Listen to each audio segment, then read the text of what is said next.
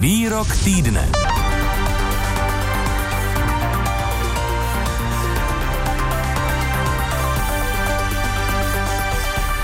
Evropská komise chce v květnu předložit plán postupného ukončení odběru plynu z Ruska do roku 2027. Například Velká Británie už tento týden oznámila ukončení dovozu ruské ropy a ropných produktů do konce roku 2022. K zákazu dovozu ropy z Ruska se přidali také Spojené státy. Řada evropských státníků, včetně českého premiéra Petra Fialy, z ODS ovšem prosazují opatrnější postup. A právě vyjádření českého premiéra, které zaznělo po setkání s britským premiérem Borisem Johnsonem jsme vybrali do pravidelné rubriky Výrok týdne. Tady je citace.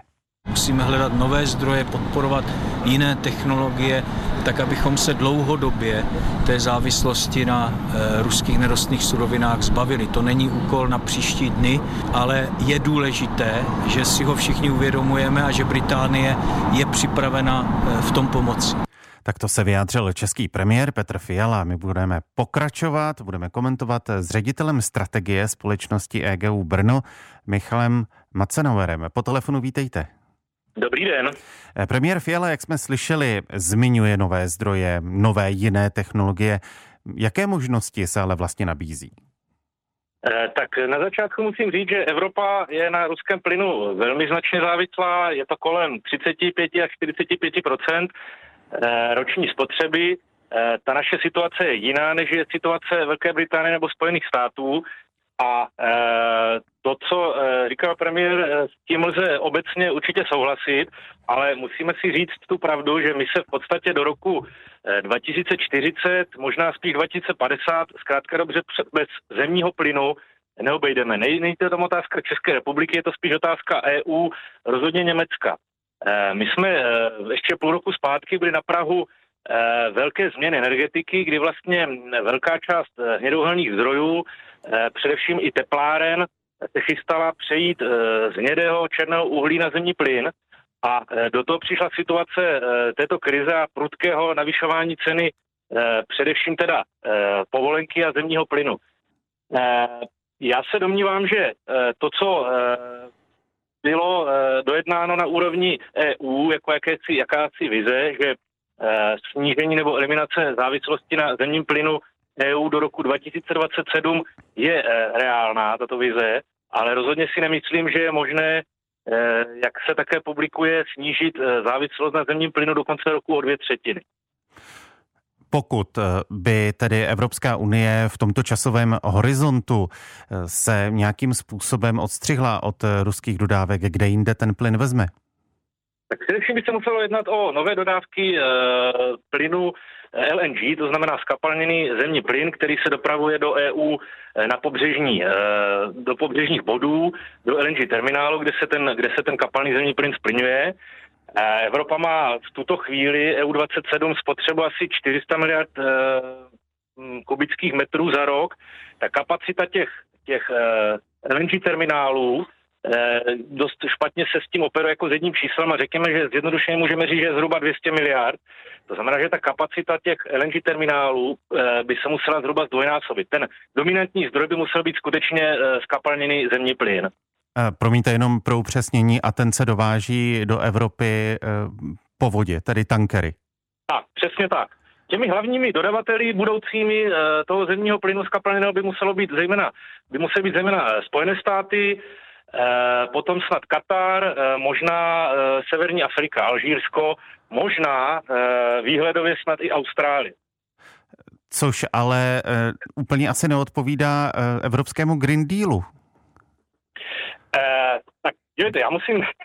Já vím, že, já vím, že uh, mluvím člově- s člověkem soboru, ale když si představím eh, ty kolony tankerů, které spolují mazut a vozí, vozí ten skapalněný plyn do Evropy.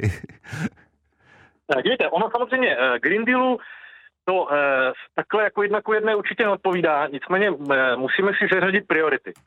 První věc je zajistit Evropě stabilní zdroj energie. V tuto chvíli Eh, tenhle požadavek má eh, naprostou prioritu a potom, až získáme čas, to znamená odstraníme ten vydírací potenciál e, Ruska, tak potom můžeme začít hovořit o, e, myslím si, že e, velmi, velmi o mnoho pomalejším odchodu od veškerých fosilních zdrojů. Ta cesta dekarbonizace je určitě správná, to říkáme dlouhodobě. Dlouhodobě naše klienty Guberno na tohle připravujeme a počítáme jim různé varianty, jak bude fungovat energetika. A dlouhodobě taky říkáme, že ta rychlost, kterou v posledních letech Evropa si naodminovala, tak je prostě nerealizovatelná. A teď se ukazuje, že i z jiných důvodů. Zastavme se ještě prosím u toho zpracování, jakou proměnou by přestup na ty nové technologie eh, co by si to vyžádalo, protože například eh, rafinérie v Litvínově podle zvláštního zmocněnce ministerstva zahraničí pro otázky energetické bezpečnosti Václava Bartušky je eh, nastavena nebo vyladěna, teď mluvíme o ropě, právě na ropu z Ruska.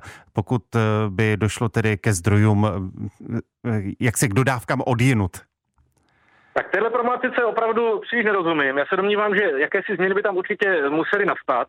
Nedomnívám se však, že by to bylo něco výrazného. Samozřejmě nese to nějaké náklady, ale pořád. Uvědomíme si, že jsme v situaci, kdy nás Rusko eh, pomocí válečného konfliktu vydírá, respektive používá jakousi páku. Tou pákou je dodávka především zemního plynu. Eh, u té ropy je to ta situace trošku příznivější, tam si myslím, že skutečně může eh, dojít k mnohem dřívější náhradě. Takže ano, situace by to nebyla jednoduchá, ale domnívám se, že u ropy by nastaly problémy spíš krátkodobé, se změnou těch technologických procesů. Do toho zemního plynu tam skutečně máme před sebou několika leté období, kdy nás to Rusko bude pomocí dodávek zemního plynu ještě do značné míry vydírat. Vysvětluje ředitel strategie společnosti EGU Brno Michal Macanauer. Mnohokrát vám děkuji, ať se daří naslyšenou. Naschledanou, rádo se stalo. Teď eh, navážeme s komentátorem Davidem Klimešem ze serveru Aktuálně CZ. Dobrý den i vám. Dobrý den. Eh, jak na vás eh, vyjádření českého premiéra Petra Fialy z ODS vlastně působilo o tom, o tom dlouhodobém tedy přechodu na jiné technologie i, i o tom, o čem mluvil pan Macenover, že zkrátka absolutní přednost má to zajistit si bezpečnost a nenechat se Ruskem vydírat?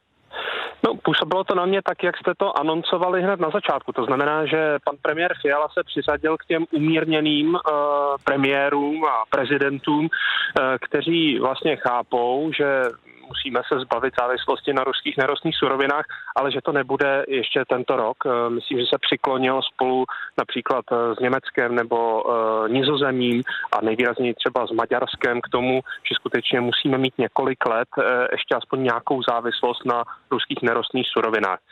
Ona to upřímně řečeno v této chvíli není ani tak energetická otázka, jako spíš vojenská otázka.